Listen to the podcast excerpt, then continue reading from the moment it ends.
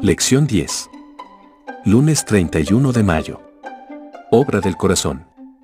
Cuando el reino del sur, Judá, estaba llegando a su fin y el pueblo fue llevado en cautiverio por Babilonia, Dios anunció, a través de su profeta Jeremías, el nuevo pacto. Esta es la primera vez que se expresa esta noción en la Biblia.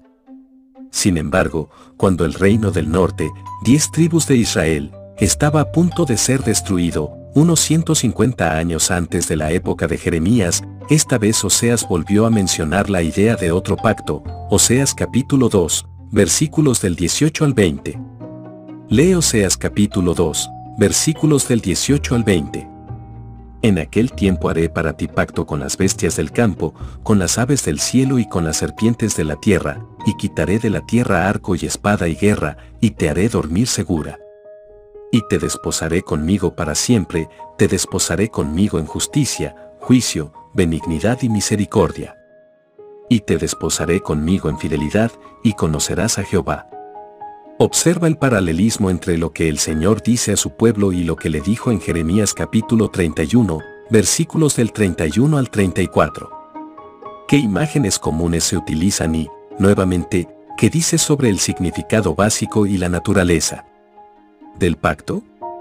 En momentos de la historia en los que los planes de Dios para su pueblo del pacto se vieron obstaculizados por su rebelión e incredulidad, Dios envió profetas para proclamar que la historia del pacto con sus fieles no había llegado a su fin.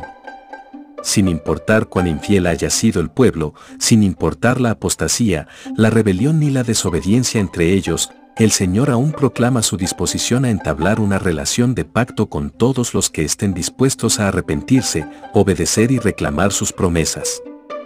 Busca los siguientes versículos. Aunque no mencionan específicamente un nuevo pacto, qué elementos se encuentran en ellos que reflejan los principios que están detrás del nuevo pacto. Ezequiel, capítulo 11, versículo 19. Y les daré un corazón, y un espíritu nuevo pondré dentro de ellos, y quitaré el corazón de piedra de en medio de su carne, y les daré un corazón de carne. Ezequiel capítulo 18, versículo 31. Echad de vosotros todas vuestras transgresiones con que habéis pecado, y haceos un corazón nuevo y un espíritu nuevo. ¿Por qué moriréis, casa de Israel? Ezequiel capítulo 36, versículo 26. Os daré corazón nuevo, y pondré espíritu nuevo dentro de vosotros, y quitaré de vuestra carne el corazón de piedra, y os daré un corazón de carne.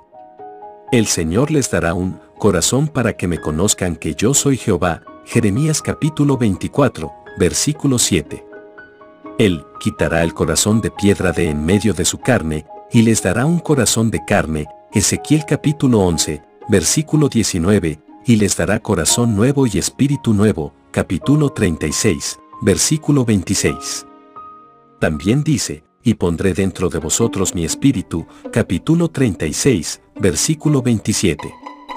Esta obra de Dios es la base del nuevo pacto.